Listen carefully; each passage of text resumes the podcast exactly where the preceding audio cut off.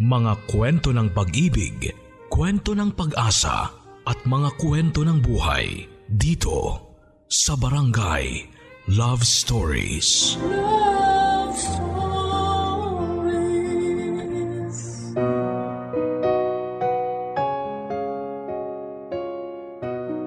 Ika nga ay walang permanente sa mundo, kundi ang pagbabago.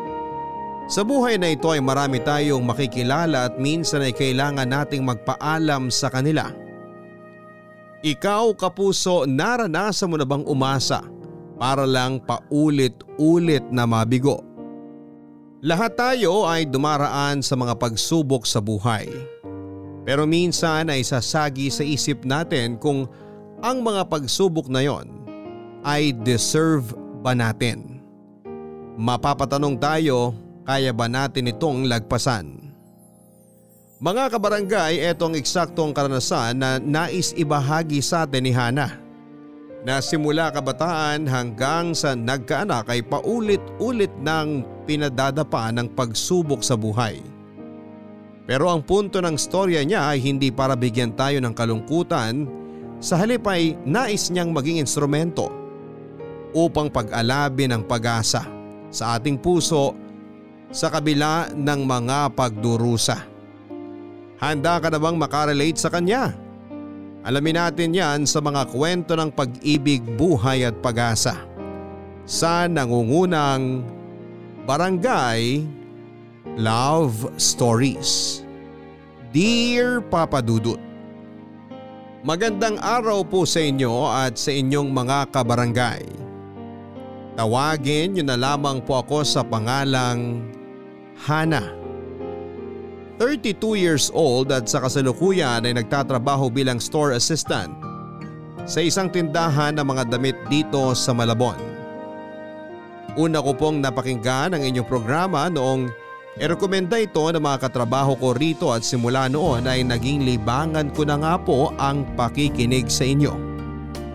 Kaya naman na-inspired din po akong sumulat para ibahagi ang aking kwento na siguradong kapupulutan ng aral, inspirasyon at pag-asa ng ating mga kabarangay. Tubong Bulacan po ako at ang aking pamilya papadudot.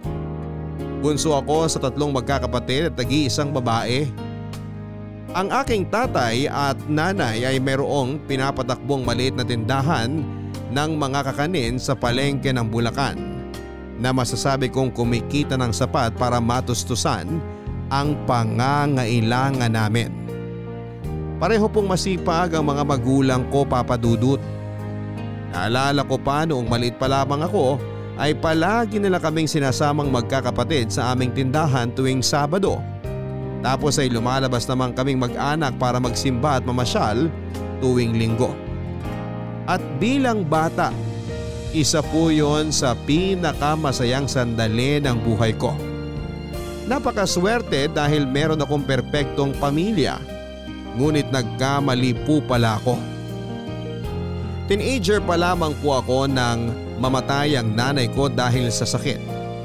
Ilang araw bago ang graduation ko sa high school dahil sa pagkawala ni nanay, ang perpektong pamilyang meron ako ay unti-unti nang nasira. Nagsimula po yon nang dumalas ang paglalasing ni tatay dahil sa sobra po niyang dinamdam ang pagkamatay ni nanay. Matapos ang libing ni nanay ay nagsimula na rin pong magbago si tatay. Hindi na siya tulad ng dati na mapagmahal at malambing sa amin. Lalo na sa akin. Si tatay po ay mas naging magagalitin at malamig ang pakikitungo sa amin. Akala ko ay lilipas din yon at babalik si tatay sa dati. Pero tumagal ng halos isang taon ay lalo lamang lumala ang bisyo niya sa pag-inom ng alak.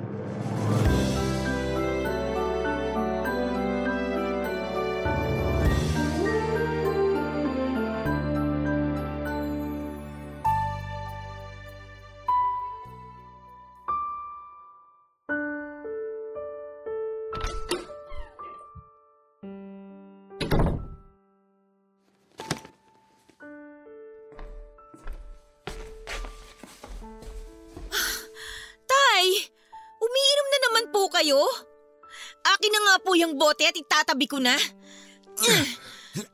Ano ko ba? Akin na yan! Tay, tigilan niyo na ang pag-inom. Nakakarami na kayo. Tingnan niyo nga lasing na lasing na kayo. Wala kang pakialam kung magpakalasing ako, Hana. Kaya akin na yung bote ng alak dahil ubusin ko pa yan. Hindi ko po ito ibibigay dahil marami na kayong nainom. Lintik kang bata ka. Sino ka para punayin ako? Hana, binabalaan kita. Kung ayaw mong masaktan, eh bigay mo na sa akin ang boteng yan. Tay naman eh. Bakit po ba kayo nagkakaganyan? Hindi naman po kayo ganyan dati ah. Mabait po kayo. Hindi po kayo pala inom ng alak. Manahimik ka! Kung ano-anong pinagsasabi mo. Sabi niyo sa amin dati masama ang uminom ng alak pero bakit ngayon puro na lang yan ang ginagawa ninyo? Puro kayo inom, ni hindi na nga rin po kayo kumakain tay. Ano bang pinagsasabi mo? Ginagalit mo talaga ako? Kailan ka pa natutong sumagot sa magulang mo, ha? Ha? Oh! Tingnan mo ginawa mo! Aray ko, tay! Tay, nasasaktan po ako! Napakatanga mo talaga! Eh ano ngayon kung nasaktan ka? Sana, naisip mo yan bago mo pinakailaman ang pag-inom ko! Tingnan mo! Tingnan mo ang ginawa mo! Sinayang mo pa ang alak ko! Napaka-intrimitida mo kasi! Tay, kung nandito lang po si nanay, sigurado magagalit siya sa inyo. Wala na ang nanay mo! Iniwan na niya tayong lahat! At hindi hindi na siya babalik pa! Kaya wala na ding saysay na paulit-ulit mo pang banggitin sa pamamahay na to ang tungkol sa kanya dahil patay na siya! Patay na siya! Yan ang isaksak mo sa kokote mo! Tay, hindi ko po magagawa yan. Hindi ko kayang kalimutan si nanay. Hindi ako katulad ninyo. Bakit? Ano bang hinihintay mo? Bumangon sa hukay ang nanay mo at sasaluhan tayo sa almusal bukas? Mamamatay kang tanga! Patay na ang nanay mo at hindi na siya babalik! Yan ang isaksak mo sa utak mo, bobo! hindi hindi na natin makikita ang nanay mo kahit kailan. Hoy, tanga! Makinig kang maigi sa sasabihin ko. Walang sino man ang makakapagbawal sa akin na gawin ang mga bagay na gusto kong gawin. Hindi ang patay mong nanay at mas lalong hindi ikaw. Naiintindihan mo? O kailangan ko bang ulit-ulitin para matandaan ng mahina at kakarampot mong utak? Na wala kang pakialam kung uminom man ako maghapon at magpakalunod sa alak. Wala kang pakialam dahil alak lang kita. Naiintindihan mo ba? Sumagot ka! Sagot kundi tatadyakan ko yung mukha mo! Opo, tay. Sorry po. Tigilan mo nga yung pag-iyak mo. Kasalanan mo naman kung bakit ka nasaktan eh. Masyado ka kasing pakialamera. Tumaan ka na, pinapainit mo talaga ang ulo ko, lintik ka eh. Mabuti pa ikuha mo na lang ako ng alak dahil sinayang mo yung iniinom ko. At huwag na huwag ka na ulit makakabasag ng bote. Dahil malilintik ka na talaga sa akin. Dalihan mo na! Bago ko pa ipakain sa iyo mga bubog dyan sa sahig, buwisit ka! Kumilos ka na!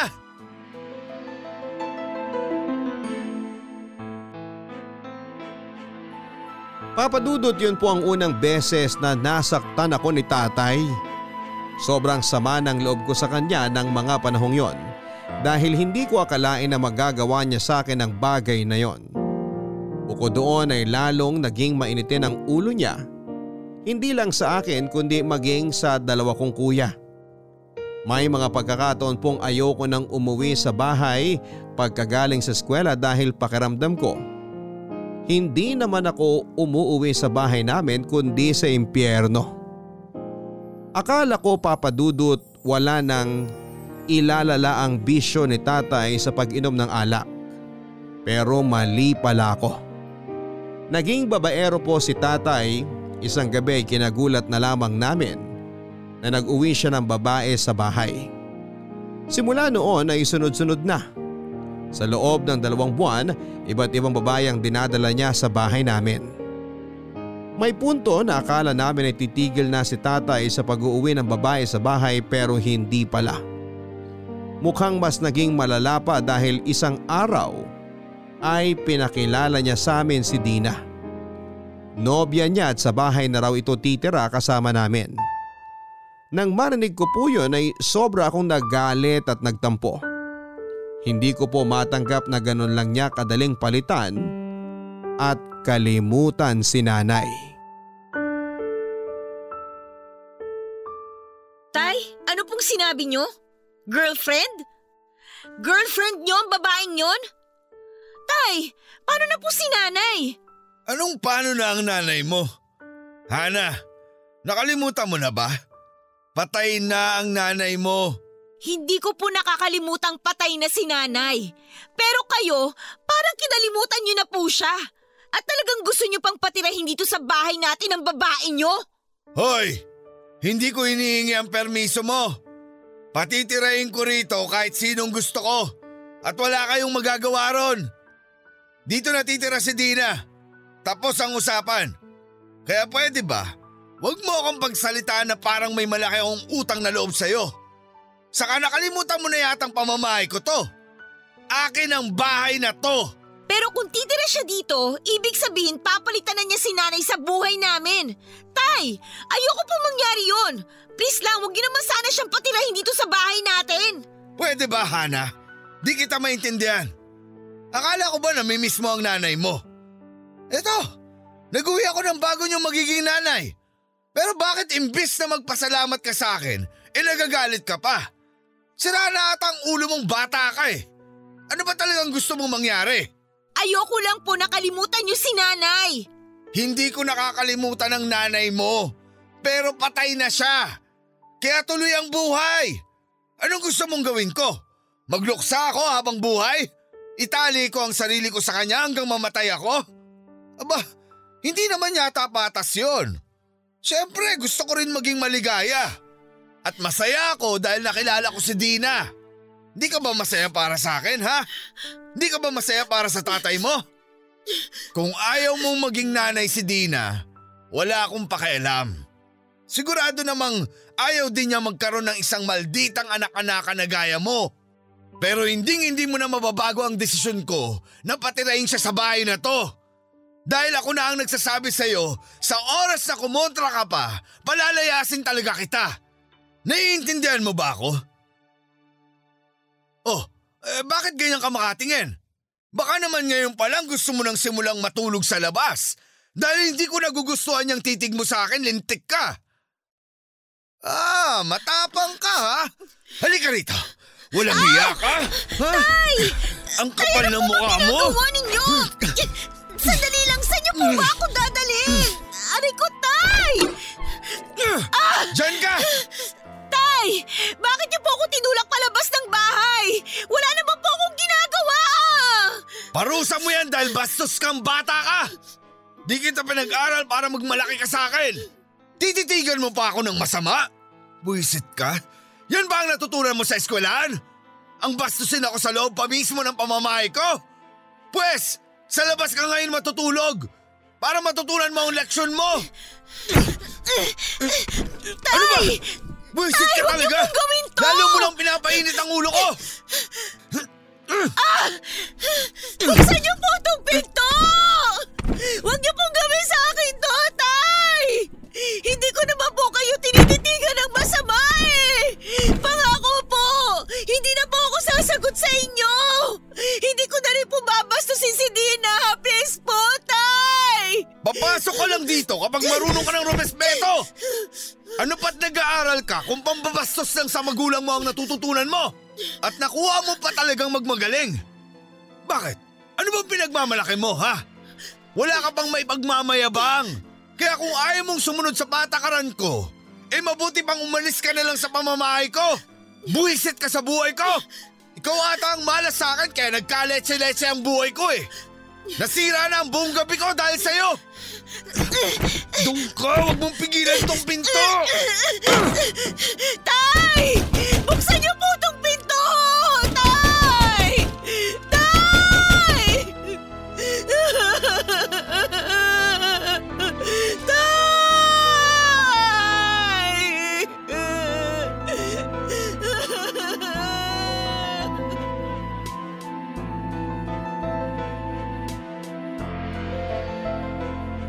Papadudot halos maubos na ang mga luha ko sa kakaiyak para lang papasukin ako ni tatay sa bahay namin.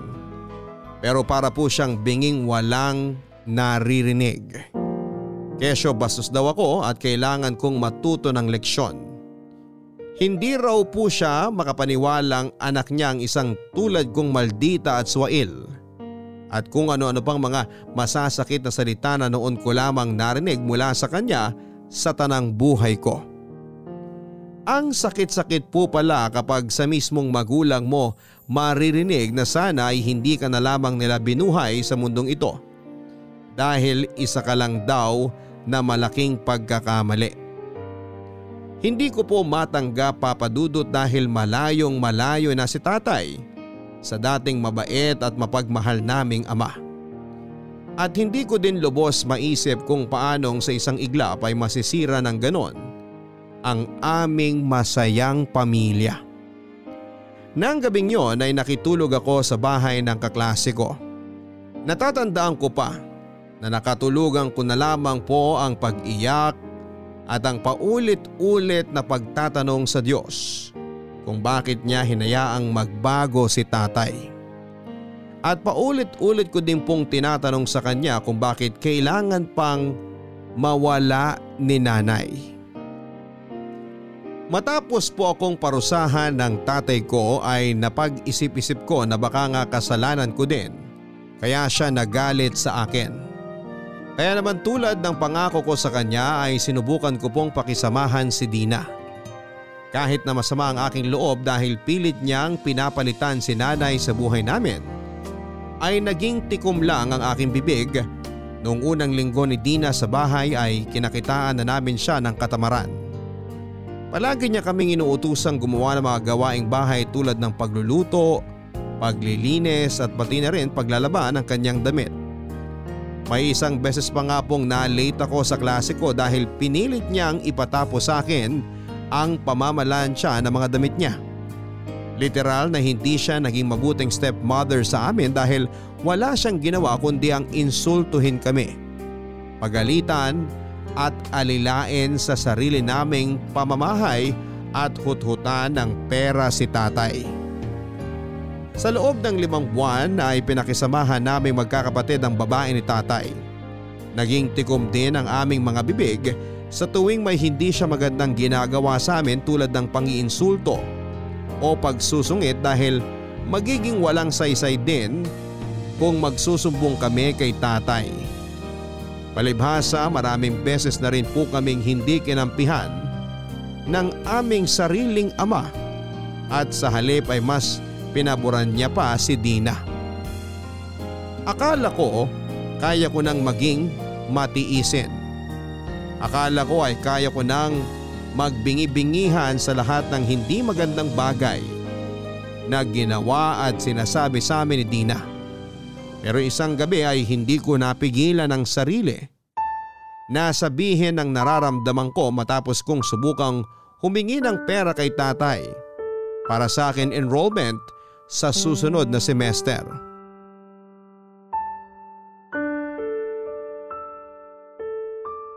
Ano na naman ba yun, Hana? Hindi mo ba nakitang umiinom ako rito? Napaka-istorbo mo eh. Naiinis ako sa pagmumukha mo ha. Umayos ka. Tay, pasensya na po kayo pero gusto ko lang naman po sanang sabihin na malapit na po ang deadline ng tuition fee namin for the next semester. Kailangan ko na po makapagbayad para po ako makapag-enroll sa... Anak naman ng teteng oh. Inistorbo mo ang pag-inom ko para sabihin kailangan mo ng pambayad? Opo, Tay. Para, para po makapasok ako sa susunod na semester. Hindi! Hindi ako naniniwala sa'yo. Para makapasok. Sinong niloloko mo? Ako? Tingin mo bobo rin ako katulad mo? Nagsasabi po ako ng totoo. At saka, saan ko naman po gagastusin yung perang pang tuition fee ko kung sakali? Anong malay ko? Mame, panglakwatsa mo lang yun eh. Ipang-gimmick nyo lang ng mga barkada mong polpol. Hindi po, Tay. Hindi ko po magagawa yun. Bakit ba kasi gusto mo pang magtapos sa pag-aaral ha? Eh ang baba naman ng mga grado mo. Wala rin kwenta ang diploma mo kung puro naman 5 ang grado mo. Akala mo ba di ko alam? Hana, tigilan mo na ang ilusyon mo na makatapos ng pag-aaral. Dahil mahihirapan ka lang din to pa rin yun. Huwag ka na mag-aral. Magtrabaho ka na. Pero tay, hindi ba dapat sinusuportahan po ninyo ang pag-aaral ko dahil anak ninyo ako? Anak nga kita. Kaya nga ngayon pa lang sinasabi ko na sa'yo ang kahinatnan mo sa inaharap. Sige ka, ikaw din. Baka sisihin mo pa ako at sabihin mong di kita binalaan. Bakit di mo nalang gayahin ng mga kuya mo? Di na sila pabigat sa akin. Dahil mas pinili na lang nila magtrabaho kesa ipagpatuloy pa ang pagtatapos sa koleyo. Kasi para san din naman, di ba? Wala rin namang matinong kumpanya ang tatanggap sa inyo. Kaya bakit nyo papipiliting makagraduate? Kaya ikaw, Hana, tigilan mo na ang pangarap mong yan at matuto ka na magbanat ng buto. Aba, lumalaki ang mga gastusin natin dito sa bahay. Matuto ka namang makiramdam at magkusa kang tumulong. Eh bakit kayo? Ano po bang ginagawa niyo sa pera ninyo? Di ba, inuubos niyo lang po sa bisyo ninyo? Puro na lang kayo pag-inom ng alak, sugal, sigarilyo. Tapos sa amin niyo ipapasa ang responsibilidad para buhayin ang pamilya natin? Tay, para naman pong hindi yata patas yun. At anong patas para sa'yo, ha? Pera ko naman ang pinambibili ko ng alak. Pera ko naman ang pinangsusugal ko. Pera ko yun. Hindi sa'yo. Sa akin yun. Kaya ano bang inaangal mo dyan? Saka, saka sinasabi ko lang naman ang totoo ah. Malaki ka na, Hana. Imbis na mag-aral, dapat nagtatrabaho ka na. Subukan mo na kaya magbanat ng buto para naman magkaroon ka ng silbi. Para kang nanay mo nung nabubuhay. Sa tuwing nag-aaway kami, puro satsat, puro reklamo. Huwag na huwag niyo pong idadamay si nanay dito. Dahil kung buhay siya, siguradong hindi hindi po ito mangyayari sa amin. Sa atin! Kung buhay siya, oo. Pero ilang beses ko bang dapat isaksak dyan sa makitid mong utak? Napatay na ang nanay mo. Si Dina na ngayon ang kasama ko. Siya na ang nanay mo ngayon. Dina! Puro na lang po kayo Dina! Dina! Dina! Tay, bakit mo para mas mahal niyo pa ang Dina na yan kaysa sa aming mga anak ninyo? Bakit kung manghingi siya ng pera sa inyo kahit sa walang kakwenta-kwenta niya ginagastos, binibigay niyo kaagad? Pero bakit kapag kaming mga anak ninyo, grabe kayo kung magdamot? Aba, syempre. Girlfriend ko si Dina. May karapatan siya sa kung ano ang sakin. At gaya ng sinabi ko, pera ko naman ang ginagastos niya. Hindi sa inyo. Hindi sa'yo. Kaya pwede ba, bago pa uminit ng gusto ang ulo ko sa mga walang kabuluhan na pinagsasasabi mo dyan, eh lumayas ka na sa harapan ko. Alam mo, istorbo ka kasi sa pag-inom ko eh. Ano? Hindi ka pa talaga alis? Tay, gusto ko po makapagtapos ng pag-aaral. Kailangan ko pang magbayad ng tuition para sa darating na semester para po makapasok ako. Kung humingi ka sa akin, akala mo may patago kang pera. Kahit umiyak ka pa ng dugo dyan, wala nga akong maibibigay sa'yo. Sundin mo na lang kasi ang payo ko. Huwag ka na mag-aral at maghanap ka na lang ng trabaho. Para naman hindi ka na maging pabigat.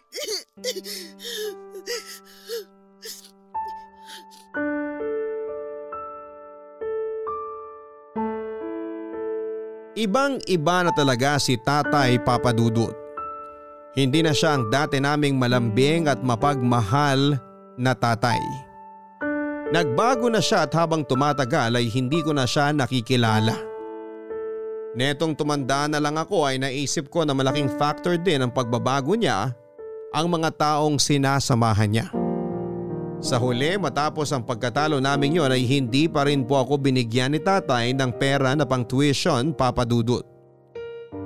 Alam ko naman po na hindi ko na siya mapipilit dahil kung ayaw niya ay ayaw talaga niya. Hindi ko lang talaga mapigilang malungkot dahil sino naman po ang anak ang hindi magtatampo sa kanilang mga magulang kung ganon kanila tratuhin at pagsalitaan. Sa kabilang banda, para maipagpatuloy ko pa rin ang pag enroll sa kolehiyo, ay naghanap po ako ng part-time job papadudot. Swerte naman dahil nakapasok ako bilang tendera sa isang bakery na malapit sa amin. Hindi kalakihan ang sahod pero matipid naman po ako kaya nakaipon ako ng sapat para maipang down payment. Kaya lang nang malaman ni tatay na nagtatrabaho ako ay panay naman po ang hingi niya ng pera para sa mga pangangailangan namin sa bahay. May mga pagkakataon na wala akong naiaabot dahilan para magalit siya at pagsalitaan niya ako ng hindi maganda. Pero lahat ng yon ay tiniis ko na lamang papadudot. Hanggang sa nalaman ko po na binenta na ni tatay ang maliit na bahay namin kaya doon na po ako sumabog ng husto.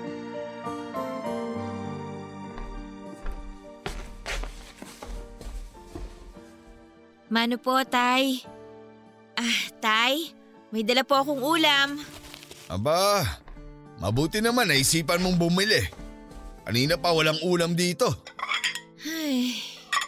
Ah, Tay, sino po yung mga lalaking nakasalubong ko kanina galing dito sa bahay? Bakit mo tinatanong? Ilagay mo nga dyan sa mesa tong pinggan at kanina pa ako nagugutom. Ngayon ko lang po kasi sila nakita eh. Ano pong ginagawa nila dito, Tay? Bakit ba ang dami mong tanong? Buisit.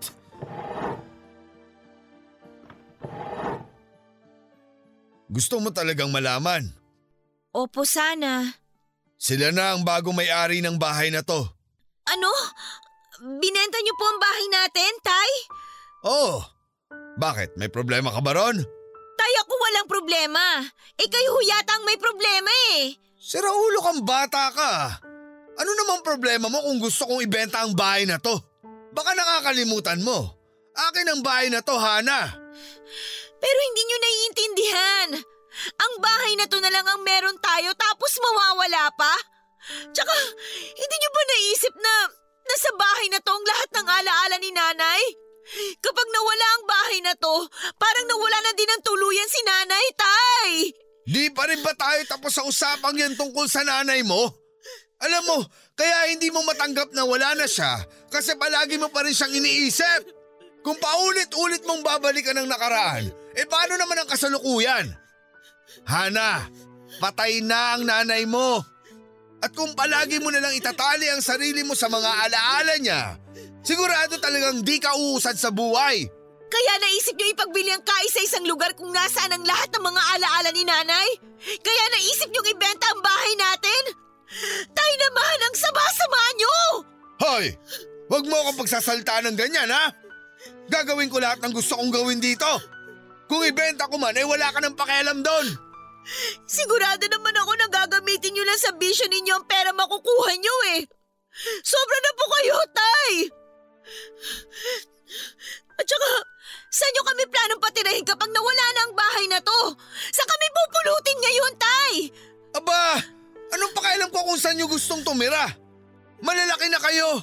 Ikaw, marunong ka ng kumita ng pera kaya pwedeng pwede ka nang bumukod. Ah, basta.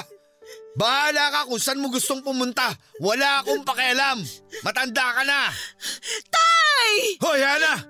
Sumusobra ka na talaga sa kabastusan mo, ha? Ni hindi mo na iginalang tong pagkain. Buwisit ka talaga kahit kailan.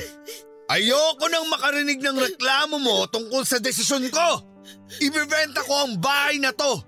Mabuti pa ang gawin mo, simulan mo na ang pag-iimpake ng mga gamit mo. Dahil meron na lang tayong dalawang linggo sa bahay na to. Magkanya-kanya na tayo.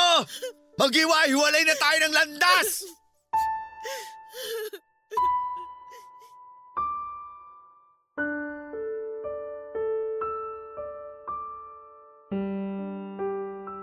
Magdamag ko pong iniyak ang desisyon ni tatay na ibenta ang bahay namin papadudot. Ang bahay na lang kasi namin ang ari-ari ang meron kami. Tapos ay nagawa pa niyang ipagbili. Kung talagang hindi niya naisip na sa bahay namin ang mga ala-ala ni nanay, sana'y naisip man lang niya kung saan kami titira. Kaso tulad nga po ng paulit-ulit na sinasabi ni tatay, wala na siyang pakialam sa amin. Matapos po ng gabing yun ay nagsimula na ako maghanap ng lugar na pwedeng tuluyan. Nakonta ko po ang pinsang ko sa Malabon at pumayag siya na doon ako tumira. Tumigil na rin po ako sa pag-aaral para maghanap ng mas magandang trabaho. Maswerte po ako dahil nakapasok naman ako bilang assistant sa isang butik. Pagod na pagod na po akong intindihin si tatay papadudot. Simula nang namatay si nanay ay pinilit ko siyang inunawa sa pag-asang isang araw ay magbabago pa siya. Pero sadyang walang ganon sa tunay na buhay. Permanente ang pagbabago ika nga. At hindi dumarating ang isang araw na magigising ka na lamang tapos eh bumalik na ang lahat sa dati. Dahil napaka-imposible po na mangyari yon. Tuluyan na nga pong binenta ni tatay ang bahay namin at nagkanya-kanya na kami. Ang dalawa kong kuya ay nakitira kasama ang kanilang mga asawa. Samantalang sina tatay at Dina ay umupa ng maliit na kwarto malapit sa tindahan namin sa palengke. Hindi ko na rin po kinausap pa si tatay papadudot dahil galit ako sa kanya. Pakiramdam ko po ay hindi ko po siya kayang patawarin dahil sa ginawa niya sa mga ala-ala ni nanay nang ipinagbili niya ang aming bahay. Sa pagtulog ko ay palagi akong umiiyak at parang batang nagsusumbong sa aking ina. Akala ko ay palagi na lang ako magiging malungkot papadudot pero dumating din pala ang sandaling mapapago din ako at mas pinili ko na lamang na tumahan at magpatuloy. Nang hindi na kami magkasama ni tatay sa iisang bubong, pakiramdam ko ay naging malaya na ako. Na nahugot ang malaking tinik sa aking lalamunan. Minsan naisip ko na siguro ay matagal na ring hinihintay ni tatay ang paghihiwalay namin ng landas para magawa na niya ang gusto niya. Hanggang ngayon ay hindi pa rin ako makapaniwala na may ganun palang uri ng magulang. Kaya naman naisip ko na hindi ko tutularan si tatay sakaling magkaroon ako ng anak. Nagpakabisi na lamang po ako sa trabaho papadudot at masasabi ko na kahit papaano ay nalilibang naman ako. Sa totoo lang ay hindi ko na nga namalayan na tatlong buwan na ang lumipas. Simula nang huli kaming magkausap ni tatay lalo na't hindi ako umuuwi sa amin sa Bulacan. At kahit papaano, masasabi ko naman na masaya ako. Akala ko nga ay puro na lang pangit ang pwedeng mangyari sa akin pero minsan ay sinosurpresa tayo ng buhay. Nagsimula yon nang makilala ko si Joel nang minsan niya akong iligtas laban sa nambastos sa akin na lasing na mga lalaki. Grabe papadudot para siyang real life na superhero. Naku Joel, huwag kang mahihiya ah. Kumain ka lang hanggang gusto mo, libre ko. Ah, kuya, padagdag pa ho ng tokwa ha. Salamat po. Salamat ho. O ito oh, tokwa, kumain ka. Grabe, ang dami naman ng in-order mo, Hana. Eh baka hindi ko na maubos lahat to. Ano ka ba? Maliit na bagay lang naman yan kumpara sa ginawa mong pagtulong sa akin laban dun sa mga lasinggerong yon. Ay, iniisip ko pa lang na kung hindi ka dumating, siguradong may nangyari ng hindi maganda sa akin. Oo nga. Mabuti na lang hindi ako nahuli ng dating. Sa susunod kasi huwag ka nang dumaan dun sa kantong yun. Alam ko madalas natambayan ng mga lasing yun eh. Eh, hindi ko naman kasi alam eh. Sa susunod talaga hindi na ako dadaan doon, promise. Pero teka lang, taga rito ka ba? Kasi parang ngayon lang kita nakita eh. Dito lang ako nagtatrabaho pero taga Cebu talaga ako. Cebu? Tapos Malabon? Ang layo mo naman? Oo, medyo malayo nga kaya minsan lang ako umuwi sa amin. Nakikituloy ako sa bahay ng kaibigan ko. Sa totoo lang, palagi kitang nakikitang dumadaan sa tapat ng bike shop na pinapasukan ko. Taga rito ka lang ba? Taga Bulacan talaga ako pero dito na ako nakapagtrabaho sa Malabon. At saka tulad mo, nakikitira lang din ako. Sa bahay naman ng pinsan ko ako tumutuloy. Sa totoo lang, Hana. Simula nung unang beses na makita kitang dumaan sa tapat ng bike shop namin, palagi na talaga kitang inaabangan eh. Inaabangan? Gusto kasi kitang makilala para sana maging magkaibigan tayo. Kaso, medyo hindi ako makada moves eh dahil Natotorpe ko pag palapit ka na. Pero ang tapang-tapang mo nung iniligtas mo ako sa mga lasenggo. Kaya pasensya ka na kung medyo nahihirapan akong paniwalaan na natutorpe kang makipagkilala sa akin. Iba naman kasi yung sitwasyon kanina tsaka yung pagpapakilala ko sa'yo. Magkaiba yung dalawang yun. Kahit naman siguro sinong lalaki maduduwag. Bakit? Mukha ba akong nangangagat kaya natatakot ka sa akin? Grabe! Ang sakit naman nun, tol! Ikaw talaga. Natawa ako dun sa tol ha. Di ka lang maganda, medyo may pagkakwela ka rin pala. Uy, medyo lumakas ng konti ang loob natin ah. Siyempre, di ko na palalagpasin ang pagkakataon na to para makilala ka pa ng gusto. Nagpapasalamat ako kasi ako yung dumaan ng oras na kailangan mo ng tulong. At nagpapasalamat din ako na ikaw yung dumating. Uy, kinilig siya ron. Iba ka talaga bumanat ha.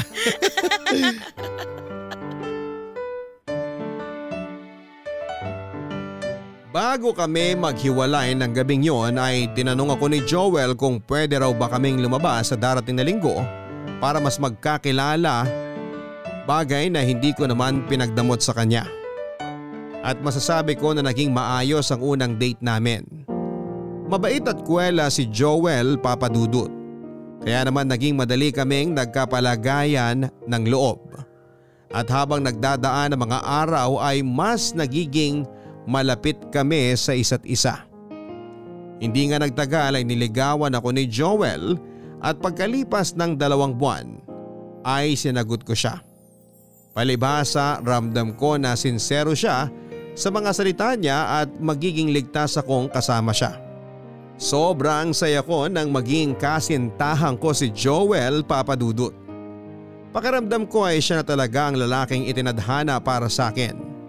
Na siya na ang lalaking tinakda ng langit para makasama ko sa panghabang buhay.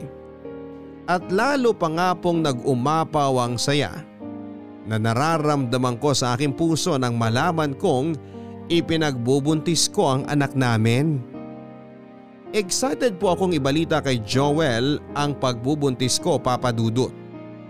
Kaya naman ang araw na malaman kong positive ang resulta ng pregnancy test ko ay pinapunta ko kaagad siya sa tinutuluyan namin ng pinsan ko. Saktong nasa trabaho ang pinsan ko noon at ako lang mag-isa sa bahay kaya naisip kong magandang pagkakataon yon para sabihin na kay Joel ang magandang balita.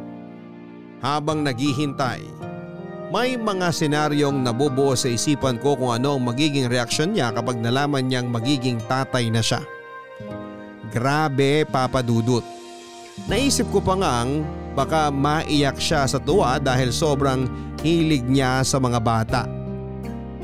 Naikwento kasi niya noon na siya daw ang nag-aalaga sa mga pamangkin niya. Kaya siguradong sigurado ako na magugustuhan niya ang magandang balita tungkol sa pagbubuntis ko. Pero maling akala lang pala ang katuparan ng isang masayang pamilya na bubuoy naming magkasama ni Joel. Dahil nang sinabi ko sa kanya na buntis ako ay kabaliktaran ng lahat ng magandang senaryong naisip ko ang naging reaksyon niya. Pakis nga ako sa'yo, babe.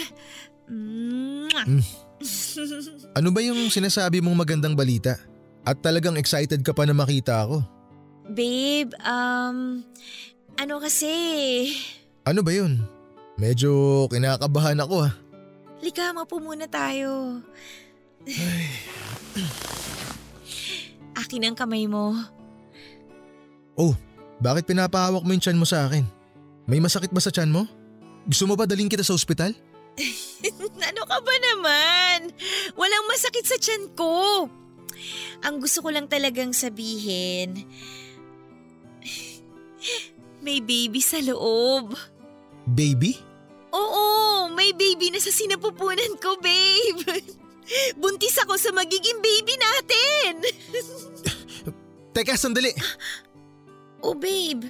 Bakit tinanggal mo ang kamay mo? Anong ibig mong sabihin? Buntis ka? Oo, babe. Buntis ako. Kanina ko lang nalaman nung nag-positive ulit ang PT ko. Gusto mo bang makita para, para maniwala ka? Sandali lang ha, nandito lang yan sa drawer eh.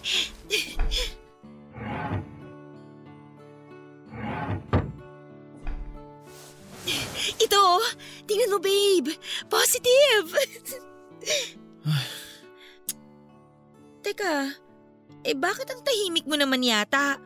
Medyo pinapakaba mo naman ako babe Bakit ba kasi nakasimangot ka dyan? Hindi mo ba nagustuhan ng ang balita ko na buntis ako? Ah, babe, ano kasi, ah, di lang ako makapaniwala. Ay, akala ko naman kung ano na. Actually, ako din nga na-shock ako nung nalaman kong positive eh. Pero at the same time, na-excite talaga ako babe. Magkaka-baby na tayo! Magiging tatay ka na! Sandali lang ah. Bakit babe? Hindi ka ba masaya? Kala ko ba gusto mo na maging tatay? Ito oh, magkaka-baby na tayo, magiging tatay ka na! Pwede ba tumahimik ka muna? Oh, teka, bakit ka sumisigaw? Ang ingay mo kasi. Hindi ako makapag-isip ng matino. Ah, bakit ka ba nagagalit? Sandali, ano bang kinakagalit mo? Gusto mo talagang malaman kung ano? Oo! Yan! O bakit mo tinuturo ang tiyan ko? Nandyan ang kinakagalit ko. Nandyan sa tiyan mo. Ano bang pinagsasasabi mo? Hindi ka ba masaya na magkakaanak na tayo? Mukha ba akong masaya? Ha? Nakita mo ba ako nagtatatalon sa tuwa dahil sa sinabi mo? Itarantado ka pala eh! Tarantado na kung tarantado pero hindi pa ako handang maging ama. Ayoko sa baby na yan. Hindi ko matatanggap yan. Paano mo nasasabi yan ha? Anak natin ang baby na nasa tiyan ko! Sorry pero kailangan ko nang umalis. Ah, teka, sandali lang! Ano ba? Bitawan mo ako! Saan ka pupunta? Bitawan sandali mo lang, ako, sabi! babe! Kailangan ko muna mapag-isa, okay? Kailangan ko mag-isip dahil masyadong biglaan ang lahat. Masyadong biglaan yung pagbubuntis mo. Gago ka ba? Ano masyadong biglaan ang pinagsasasabi mo? Masyadong biglaan na nabuntis mo ko? Ganun ba yon? Sabihin mo, ganun ba yon? Oo! Kaya pabayaan mo na lang muna akong umalis. Sandali lang! Ano ba? Sabing bitawan mo ako eh. Kailangan ko makapag-isip kaya kailangan ko nang umalis. Babe! Babe, sandali lang. Huwag ka munang umalis. Mag-usap tayo. Sige na. Babe! Babe, bumalik ka dito! Huwag kang umalis, Joel! Joel!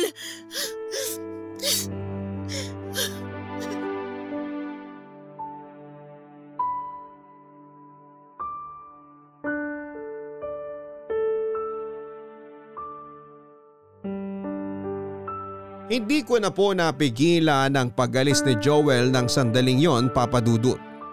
At wala na rin po akong nagawa kundi ang humagulhol ng iyak. Ang sakit-sakit po sa kalooban habang paulit-ulit na bumabalik sa aking alaala. Ang naging reaksyon at asal ni Joel nang malaman niyang buntis ako sa anak namin. Pakiramdam ko papadudot ay trinaydor ako ni Joel bakit kailangan niyang sabihin na hindi pa siya handang maging tatay samantalang hindi yon ang inaasahan kong isasagot niya? Naisip kong baka nga nagkamali lamang ako ng akala. Lumipas ang dalawang araw bago ako nakatanggap ng text mula kay Joel Papadudut. Pero ibang iba na siya sa dating Joel na malambing at mapagmahal na una kong nakilala. At kahit na tinanggap niya ang pagbubuntis ko, Pakiramdam ko ay hindi siya sensero at napipilitan lamang siya. Bukod doon ay naging malamig din ang pakikitungo niya sa akin. Pero sa kabila ng lahat ay inintindi ko pa rin si Joel dahil mahal ko siya. Naisip ko din na baka nalilito lamang siya o nabibigla dahil sa mga pagbabago lalo dahil malapit na kaming maging magulang. Umaasa naman ako papadudot na baka isang araw ay magbago rin siya para sa ikabubuti ng aming bubuing pamilya. Pero mas naging dahilan lamang yon para dumalas ang aming pag-aaway. Mabilis na lumipas ang tatlong buwan ng aking pagbubuntis. Pero hindi pa rin nagbago si Joel papadudot. Dumalang na rin ang aming pag-uusap ng matino sa halip ay dumadalas naman ang aming pag-aaway. Personal man o sa telepono. Ultimo maliliit na bagay ay aming pinagtatalunan papadudot. At walang pinipiling sitwasyon o pagkakataon si Joel para maggalit sa akin. Ngunit lahat ng yon ay pinili kong tiisin dahil ayoko maapektuhan ang batang nasa aking sinapupunan. Kaya kung kaya kong habaan ang aking pasensya at pangunawa kay Joel ay ginagawa ko. Hanggang sa dumating na ang pinakahihintay kong araw papadudot. Ang araw kung kailan isinilang ko na ang anak namin. Iba pala sa pakiramdam kapag nakita at nahawakan mo na ang baby mo. Nakakapanandig balahibo Kumbaga sa kwento ay nasa pinakamagandang bahagi na ako. Ang saya-saya sa pakiramdam na marinig ang unang iyak ng aming anak papadudot. Pero kabaligtaran naman ng nararamdaman ko kay Joel. Sa hindi ko mabilang na pagkakataon ay umasa na naman kasi akong matapos kong may panganak ang aming baby ay matatauhan na siya subalit pagka-uwi na pagka-uwi pa lamang namin galing ospital matapos kong tatlong araw na manatili doon ay kinausap ako ni Joel para sabihin gusto na niyang makipaghiwalay sa akin. Nang sandaling marinig ko ang masakit na salitang yon ay para akong pinagsakluban ng langit at lupa. At para akong binuhusan ng malabig na tubig. Dahilan para akong magising mula sa aking masayang panaginip. Babe, tingnan mong baby natin, oh.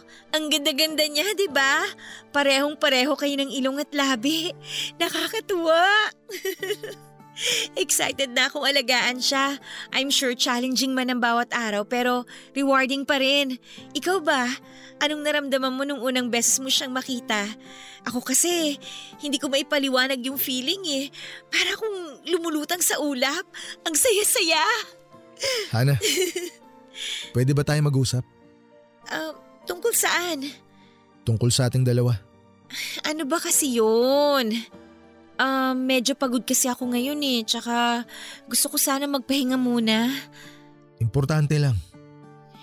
Babe, tungkol ba saan ang pag-uusapan natin? Tungkol ba kay baby? O anong tungkol sa kanya? Hana, hindi na ako magpapaligoy-ligoy.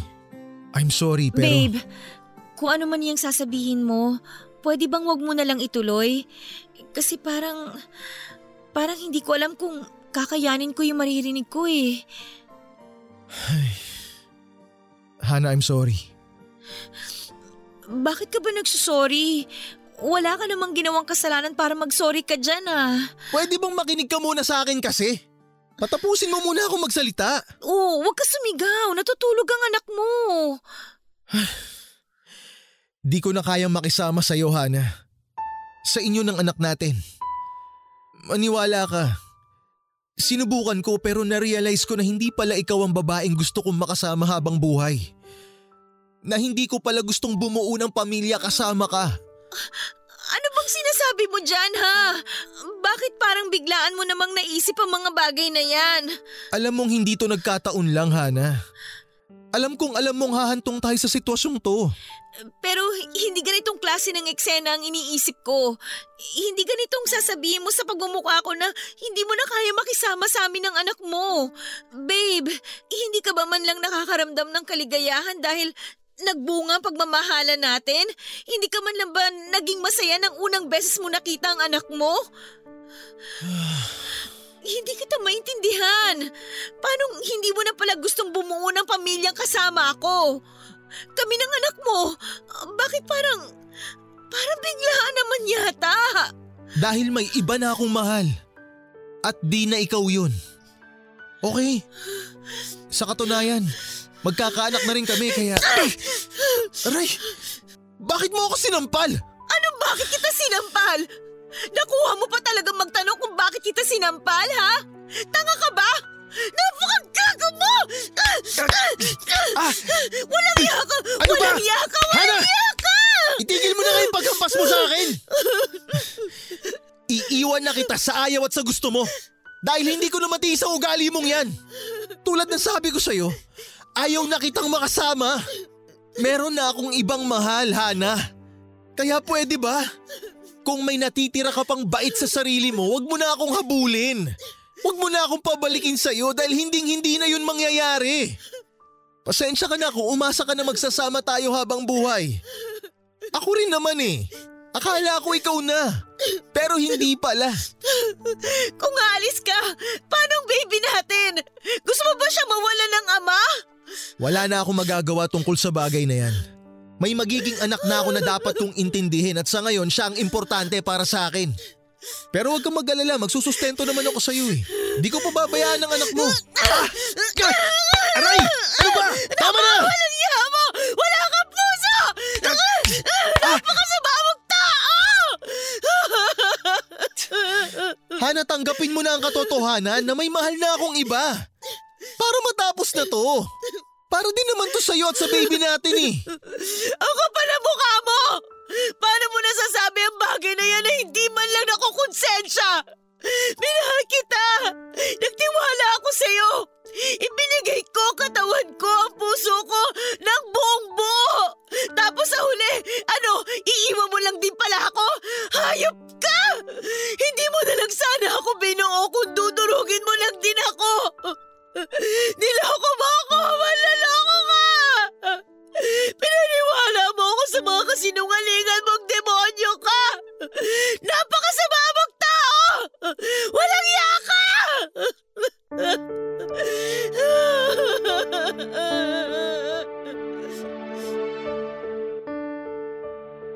Daig ko pa ang namatayan nang tuluyan na kaming iniwan ng mag-ina ni Joel.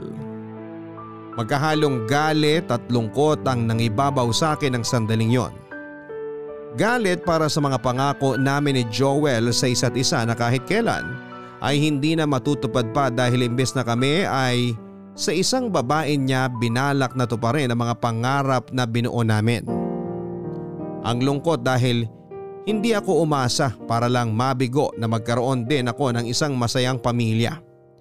Bagay na pinagkait sa akin simula nang mamatay si nanay at magbago naman si tatay. Ipinagpatuloy ko pa rin ang buhay kasama ang aking baby sa kabila ng mga masasakit na pangyayaring yon papadudot. Gustuhin ko mang magalit ng magalit kay Joel ay ayoko namang masayang ang panahon ko dahil meron na akong anak na mas dapat intindihin at pagtuunan ng pansin.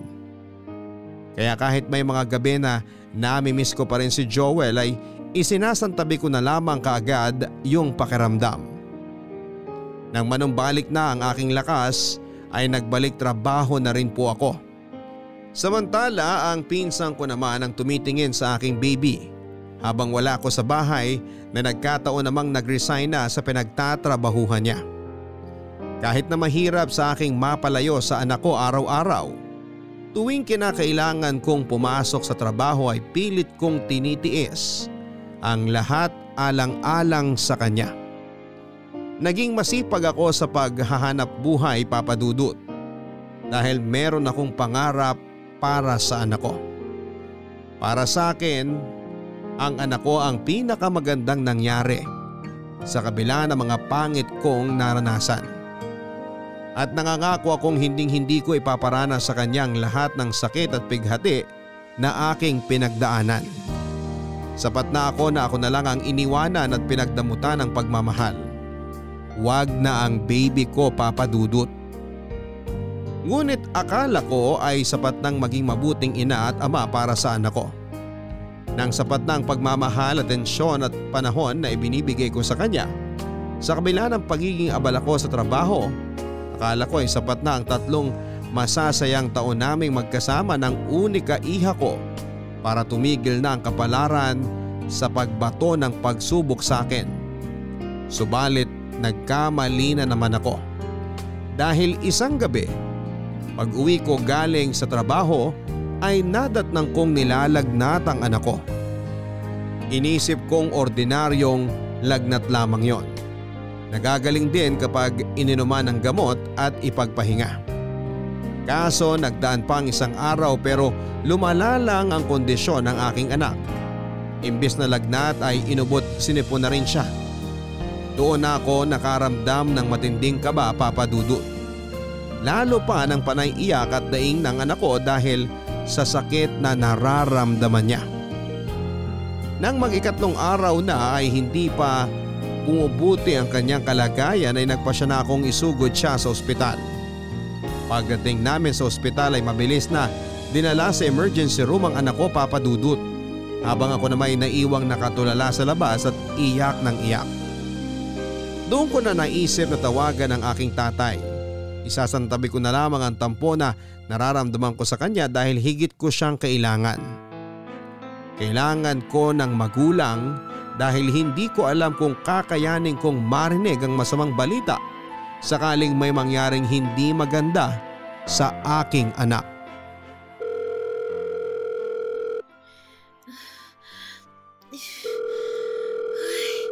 Tay, sige na po. Sagutin niyo na ang phone. Hello? Dina? Sino to? Hana? Ikaw ba yan? Oo, ako nga to. Nasaan ang tatay ko? Aba! Anong nakain mo at naisipan mong tawagan ng tatay mo, ha? Wala ka nang pakialam doon. Ang tatay ko ang gusto kong makausap at hindi ikaw. Kaya pwede bang pakibigay mo na sa kanyang cellphone? Ano ako, baliw? Hindi ko ibibigay sa kanya tong phone dahil wala rin namang kwenta kung magkakausap pa kayong mag-ama eh. Ano ba pinagsasabi mo? Kahit mahigit tatlong taon na ang lumipas, eh wala pa rin namang nagbago sa tatay nyo. Wala pa rin naman siyang pakialam sa inyong magkakapatid eh. Kaya nga sinasabi ko na sa'yo na wala ring saysay na kausapin mo pa siya. Walang yaka! Huwag kang sumigaw, kalma ka lang! Huwag na huwag mo na ulit susubukang tawagan o kausapin ng tatay mo dahil lalo ka lang masasaktan. Never nga kayong hinanap nung naghiwa-hiwalay kayo ng landas eh. Kaya mas maganda na panatilihin na lang nating malayo tayo sa isa't isa. Gets mo ba? O di ba? Tama ako? Bye, Hana. Tandaan mo ang sinabi ko. Huwag na sanang mag-cruise sa mga landas natin, okay? Bye-bye! Teka Dina, kailangan ko makausap ang tatay ko! Hello! Tama, si Joel. Kailangan malaman ni Joel ang nangyayari sa anak niya. Kailangan siya ng anak niya.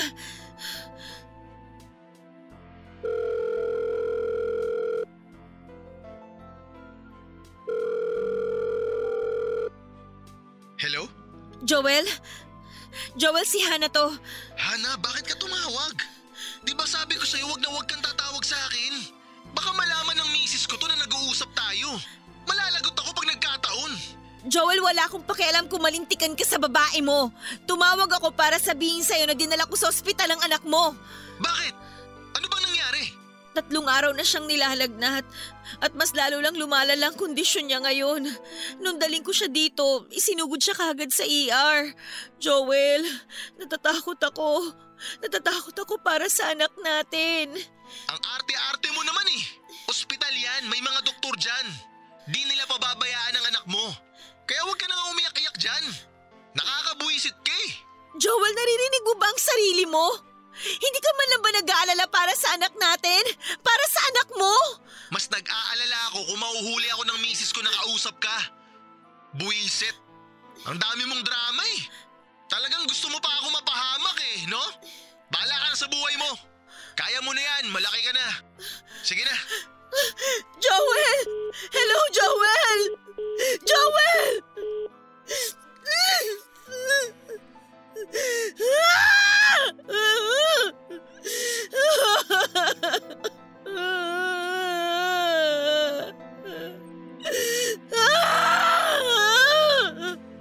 Wala na ako malapitan! Wala na ako malapitan!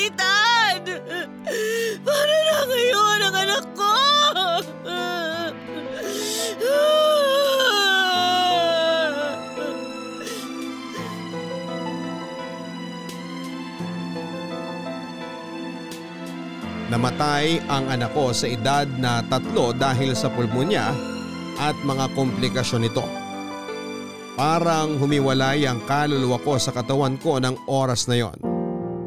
Ang sakit na naranasan ko noong iniwan ako ni Joel ay simple kumpara sa tindi ng sakit na nararamdaman ko. Matapos kong makita ang maputla at wala ng buhay na katawan ng aking anak. Nang sandaling yon ay hindi ko alam kung paano pa patitigilin ang laksa-laksang luhang nag-uumapaw sa aking mga mata. Hindi ko na rin alam kung saan pa ako at ano na ang patutunguhan ko. Kung paano pa magpapatuloy sa buhay pagkatapos ng masasakit na pangyayari. Litong lito ako papadudot. Sobra na ang mga pasakit at kulang na lang ay mawala na ako sa katinuan at tuluyan ng mabaliw. Pagod na pagod na ako at gusto ko na lang ding mamatay nang sa ganon ay makasama ko na ang aking anak sa kabilang buhay. Pero sabi nga nila merong dahilan kung bakit tayo pinadadaan ng Diyos sa mga matinding mga pagsubok. Pinaparamdam niya sa atin ang matinding kalungkutan at kapighatian para matuto tayong tumawag sa Kanya papadudot. Sa Kanya ako kumapit noong mga panahong pakaramdam ko ay gusto ko nang bumitaw at sumuko na lamang sa buhay. At totoong hindi niya ako pinabayaan. Magpahanggang sa ngayon ay iniiyakan ko pa rin ang nangyari sa aking anak kahit na ilang taon na ang lumipas. Araw-araw ko siyang nami-miss papadudot. Kung hindi siguro siya namatay ng maaga ay magkasama pa rin kami at masayang nanonood ng cartoons o kumakain ng paborito niyang ice cream. Kaso hindi ganon ang buhay. Minsan hindi to katulad ng ating akala. Pagka ganon pa man ay natutunan ko na sa kabila ng mga pangit at masasakit na pinagdadaanan ay palagi ding may pag-asa. Meron at meron pa ring pag-asa na tumulong sa akin para tumahan, lumaban at magpatuloy. At ang pag-asang yun ay natagpuan ko sa ikabutura ng aking puso. Sa ngayon papadudot ay apat na buwan kong ipinagbubuntis ang kapatid ng aking panganay. At labis-labis na ang saya ang aking nararamdaman dahil sa pagkakataong ito, hindi lang ako ang nasasabik na makita ang aming munting anghel sa lalong madaling panahon dahil ganun din ang nararamdaman ng aking mister. Oo papadudot akala ko. Hindi na ako iibig pang muli lalo pat natatakot na rin akong masaktan at magkamali. Pero walang imposible sa Diyos. Ipinagkaloob niya ang tamang tao sa tamang panahon at maswerte ako dahil hindi ako nawala ng pag-asa. Maraming salamat po sa pakikinig ng aking kwento papadudot. Sana ay nakapagpulot ako ng inspirasyon at pag-asa sa ating mga kapuso lalo na sa mga may pinagdaraan ng mabibigat na mga pagsubok sa buhay. Daanan lang natin, iyakan pero magpatuloy pa rin dapat tayo. Hanggang dito na lamang po ang aking sulat papadudot and more power and blessings po sa inyo at sa inyong programa at sa inyong himpilan. Ang inyong forever kapuso at kabarangay, Hana. Mahirap, malungkot at masalimuot ang mga pinagdaanan ni Hana pero hindi pa rin niya hinayaan na kainin siya ng mga negatibong bagay na yon. At hindi rin naging hadlang ang mga kabiguan niya sa nakaraan para mawalan siya ng pag-asa at hindi na magpatuloy pa sa buhay. Minsan kapag binabalikan natin ang mga labang na pagtagumpayan natin sa buhay, bigla na lang tayong hahanga sa ating sarili dahil nagawa natin yung lagpasan katulad ng ating letter sender. Mga kabarangay marami sa atin ang dumaraan din sa mga hamon ng buhay na minsan ay pinipili na lamang nating isolo. At may mga pagkakataon na iniisip natin na parabang hindi na natin ito kakayanin. Pero sa huli, nagagawa pa rin naman nating magpatuloy at magtagumpay. Oo, hindi na tayo buo katulad ng dati pero yung mga peklat na bunga ng mga sugat natin noon ay siyang patunay kung gaano tayo katapang at katatag ngayon. Araw-araw ay pwede tayong magumpisa dahil habang may buhay ay may pag-asa. Hanggang sa muli mga kapuso ako po si Papa Dudut. Sa mga kwento ng pag-ibig, buhay at pag-asa. Dito sa Barangay Love Stories number 1. Mga kwento ng pag-ibig, kwento ng pag-asa at mga kwento ng buhay dito sa Barangay Love Stories. Love